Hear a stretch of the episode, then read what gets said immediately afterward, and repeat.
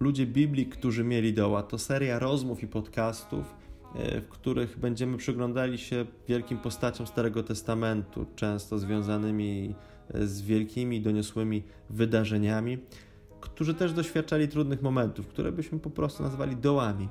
I tym postaciom i tym dołom będziemy przyglądali się, rozmawiając z ojcem Piotrem Włodygą, benedyktynem mieszkającym w klasztorze w Starym Krakowie nad Morzem, który był wieloletnim wykładowcą we Włoszech i w Polsce.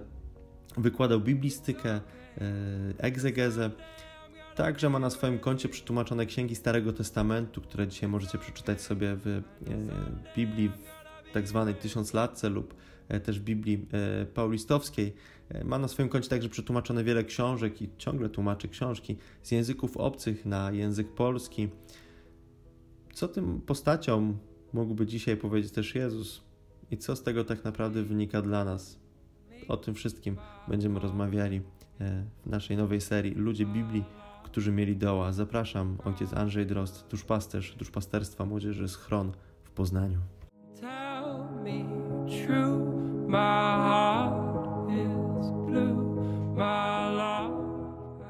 No to świetnie. Okej, to w takim razie Dzisiaj będziemy rozmawiali o Noe. Chyba robimy już któreś podejście, ale to tak się szlifuje, chyba diamenty tak mówią. Tak czy inaczej, Noe. I z tego Noego weźmiemy trzy rzeczy takie, które będą nas prowadziły w jakiś sposób. To jest arka, przekleństwo oraz pijaństwo. Ale może zanim do tych trzech różnych rzeczywistości, artefaktów i rzeczy przejdziemy, to może najpierw coś trochę o Noe w takim razie. Kim był, co robił w kontekście tych trzech rzeczy, jakbyś mógł, Piotrze, coś opowiedzieć. Noe w Biblii, tak? Trzy fakty. Historia Noego jest w Starym Testamencie, w pierwszej księdze Starego Testamentu, czyli w Księdze Rodzaju, w początkowej jej części, czyli w tak zwanej prehistorii biblijnej. Noe jest postacią prehistorii biblijnej, jest w Biblii postacią mityczną. Czyli nie należy pytać o historyczność Noego, czy był, czy nie był i tak dalej, i tak dalej. Jeśli chodzi to, co mówiłeś, arka jest jego takim kluczowym rekwizytem. To jest arka, czyli taki duży statek, w którym mogła się pomieścić cała rodzina Noego, jego synowie z żonami, jego cały dobytek oraz zwierzęta, wszystkie zwierzęta, przedstawiciele wszystkich zwierząt, które wtedy żyły na świecie. I Arkę Noe zbudował z polecenia Bożego. Zbudował ją dlatego, że Noe był człowiekiem sprawiedliwym, a mieszkał w świecie, w którym rozpanoszyło się zło. Czyli w takim świecie, który trzeba było zniszczyć. I Arka miała służyć do ocalenia dobrych ludzi i dobrych zwierząt i właśnie w czasie niszczenia przez potop złego świata. Więc Noe buduje Arkę, zbiera zwierzęta i całą swoją rodzinę do arki, rozpoczyna się potop, czyli spada deszcz, arka pływa po wodach potopu przez 40 dni, po 40 dniach potop się kończy, woda opada, arka osiada na twardym lądzie, na lądzie, Noe wychodzi z arki, zawiera z Panem Bogiem przymierze i staje się rolnikiem, uprawia winną latorośl i właśnie z tą winną latoroślą i z tym byciem rolnikiem wiąże się to, że Noe produkuje wino i się tym winem upija. I kiedyś leżał taki pijany, synowie go zobaczyli i jeden z Noe przeklął. Noe, mimo że miał być tym nowym człowiekiem, nowym stworzeniem, Noe używa słowa przekleństwa. Zastanawiam się tylko, chyba jest pierwszy synowie zauważyli. A to trzeba doczytać w Piśmie Świętym. Ale to 9 rozdział Księgi Rodzaju. To dla ciekawskich, zobaczcie, co tam oni zobaczyli. Tam jest napisane, tak, co zobaczyli. To znaczy jeden syn zobaczył, bo reszta synów nie zobaczyła i właśnie ten, który zobaczył, został przeklęty przez Noego. Ale dramat polega na tym, że Noe używa przekleństwa tego samego, którego użył Pan Bóg, tylko Pan Bóg przeklął ziemię po grzechu Adama, tego przekleństwa, którego Pan Bóg użył po grzechu Adama, a Noe przeklina sumie wnuka Kanaana, syna swojego syna. Także to można powiedzieć o Noe w Biblii. No, a jeszcze mówię o przekleństwie, a to przekleństwo, jakby skąd wiadomo, że to jest to samo przekleństwo, jakby co takiego o tym mówi nam, że to jest... To jest ten sam wyraz, to jest ten sam wyraz. Arur po hebrajsku. I Pan Bóg, jak zobaczył, że ludzie zjedli z drzewa poznania dobra i zła, to powiedział: przeklęta ziemia, Arura ha Adama, a Noe, jak zobaczył, że jego syn tak się niewłaściwie zachował, to powiedział: Arur, czyli przeklęty Kanaan, twój syn, czyli jego wnuk. Okej, dobra, czyli mamy... Przekleństwo za... Okej, czyli mamy te trzy rzeczy. Jedno to jest Arka, która jest takim, myślę, odzwierciedleniem tego idealnego też świata, no bo tam są sami dobrzy ludzie, same dobre zwierzęta, które są wyciągnięte z tego złego świata, odseparowane. No i też Pan Bóg kazał tą arkę budować i nawet powiedział, jakie ma mieć rozmiary. Także ta arka jest też symbolem jakby takiej woli Bożej, tak można powiedzieć. Więc to już w ogóle jest, wydaje mi się, taka idylla trochę pływająca po wodach potopu. Z drugiej strony, potem mamy też to pijaństwo i przekleństwo. I teraz tak się stałem, bo to są ładne oczywiście obrazy, ale zastanawiam się, co one takiego mogą znaczyć. Czym dla mnie takim jest ta arka, czym dla mnie jest to przekleństwo i czym dla mnie jest to pijaństwo. Arka, rozumiem, jest idealnym światem. Przekleństwo, rozumiem, jest tym, że on zobaczył ten świat wokół niego po potopie i nie zgodził się w jakiś sposób na niego i go przeklina. To jest rodzaj relacji. Przekleństwo to są relacje. No. To jest rodzaj relacji. I ta rzecz to pijaństwo, czyli też rozumiem, że to pijaństwo jest jakimś takim trochę znieczuleniem na tą rzeczywistość.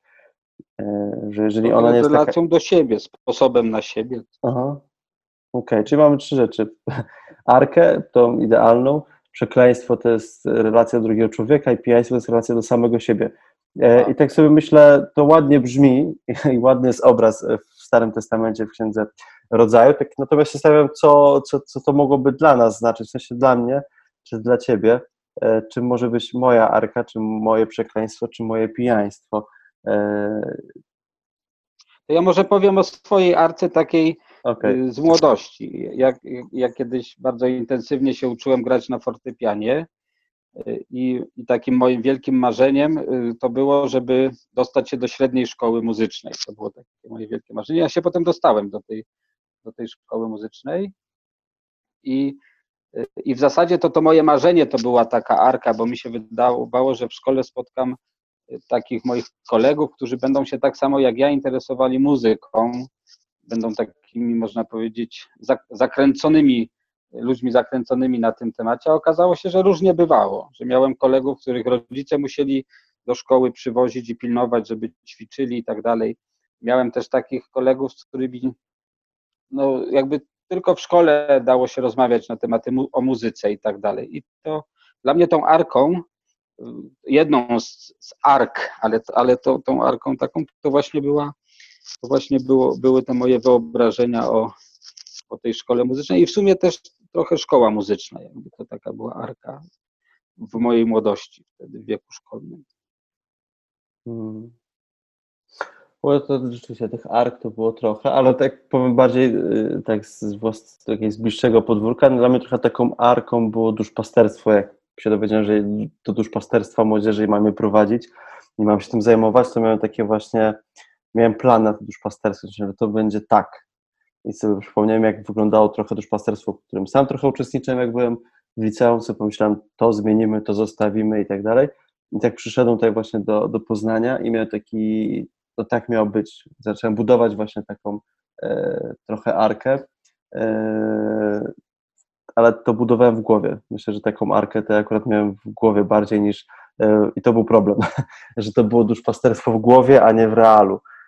I to była taka arka, do której właśnie chętnie się uciekło, jak usłyszałem, że to jest duszpasterstwo, ale tej arki nie, jakby to było w głowie, nie w realu, nie? I to myślę, że to było coś takiego, co mnie prowadziło potem do przekleństwa, w sensie do frustracji, że nie podoba mi się tu, gdzie jestem, że ciągle coś przeszkadzało, że ta młodzież jest nie taka, albo że ja jestem nie taki, że się tego nie nadaje, albo że coś, albo że to miejsce jest złe, albo cokolwiek innego, że ciągle to rodziło we mnie właśnie taki rodzaj, bym powiedział, przeklinania, że zamiast wejść w relacje tak naprawdę z niektórymi osobami, to ja się odcinałem bardziej, nie? Że łatwiej było się obrazić niż wejść w tą relację, czy posłuchać tej drugiej osoby, być z tą drugą osobą, czy z tymi osobami takimi, jakimi po prostu są, nie? Tylko po prostu jest taki rodzaj odcinania się, tak jak mówiłeś, nie? Że przekleństwo jest zerwaniem relacji z drugą osobą. No mi to, ja jeszcze miałem arkę, jeśli chodzi o arkę, też studia dla mnie były taką arką, że ja rzeczywiście mój taki serdeczny przyjaciel mi powiedział, że studenci dzielą się na samouków i nieuków. Ja postanowiłem być tym dobrym studentem, samoukiem, czytałem, studiowałem, a potem jak skończyłem studia, jak poszedłem na front, to okazało się, że to jakby nikogo nie interesuje poza mną. Że tak było. Byłem już w masterstwie, że tak się zobaczyłem, że to, co jest najbardziej chwytliwe i potrzebne drugiemu, tym samym młodym, to się okazało, że to nie jest nic związanego ze studiami, ani z moimi zainteresowaniami, nic kompletnie. A jeszcze tak mówi się o tym obrazie pijaństwa, tak sobie myślę, że to pijaństwo też, to myślę sobie, jest czasami taki rodzaj, przynajmniej z mojej strony, albo ignorancji, albo pretensji. Bardziej chyba myślę też ignorancji, że ignorowanie tego, co jest w takim razie, to nie zajmuję się tym. Będę to, albo te osoby, albo te miejsce będę gdzieś właśnie zostawiał w takim trochę poza moją pracą, czy poza moim zainteresowaniem. Bo się właśnie tak trochę, albo też jakie właśnie myślę też pretensji, że to jest złe, to nie ze mną coś jest nie tak, tylko to z nimi jest coś nie tak, że to oni się muszą zmieniać, nie? To oni się muszą nauczyć czegokolwiek, muszą dojrzeć, nie wiem, nauczyć się życia i tak dalej, nie? Więc to myślę, że to jest coś takiego, co było... Takie upajanie się wiedzą o tym, jak inni są źli, a jak powinni być, żeby byli dobrzy, nie? Tak. No, to...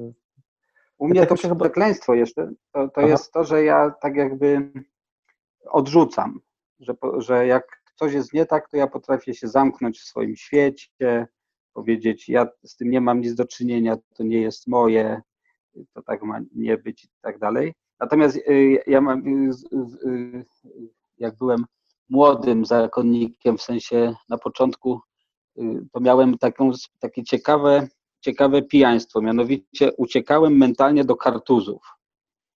Czyli jak w mojej wspólnocie było coś takiego, co mnie denerwowało, czy nie tak mi się wydawało, to że przejdę do kartuzów i tam będzie zupełnie inaczej. Miałem taką no to tak z ciekawości powiem, że ja w nowicjacie chciałem iść do benedyktynów.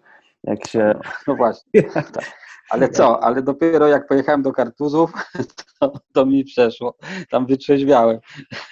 Ja wytrzeźwiałem w Lubiniu. Tam jest ten opactwo, więc tam jakoś tak, nie dlatego, że tam coś byłoby nie tak, ale było coś takiego, co spowodowało nagle, nie, to na pewno bym się nigdy nie odnalazł, to było chyba na drugim roku jakoś tak, że tam miałem takie ciągoty ciągle, że trzeba zmienić chyba zakon, no bo tutaj ten dominikański jest do kitu, tu się nic nie zgadza, nic nie jest tak, jak powinno być, wszystko naokoło jest zło oczywiście, tylko nie ja, no aż w końcu się zorientowałem, że jednak dużo bardziej w tym się odnajduję, niż w tym, do czego bym chciał uciec i tak myślę sobie, że każdy chyba być może ma taką swoją arkę trochę, nie? Swój świat idealny, do którego ucieka albo w którym ciągle żyje i kiedy patrzy na to, co jest wokół niego, to często ucieka i są przekleństwo, przeklinanie, czyli takie odcinanie się od tej rzeczywistości, od swojego domu, swoich przyjaciół, swoich znajomych, a być może od klasy. Może być jeszcze zdziwienie, może być szufladkowanie ludzi, to wszystko są te przekleństwa, może być także agresja, że wobec kogoś człowiek jest agresywny. Albo złośliwości. Złośliwość, tak. To jest takie coś takiego, że wobec drugiej osoby ona nie ma do niej dostępu, bo to, co dostaje ode mnie, to jest jakiś rodzaj jakiej agresji. No, złośliwość jest jakimś formą agresji takiej bardzo zaawalowanej.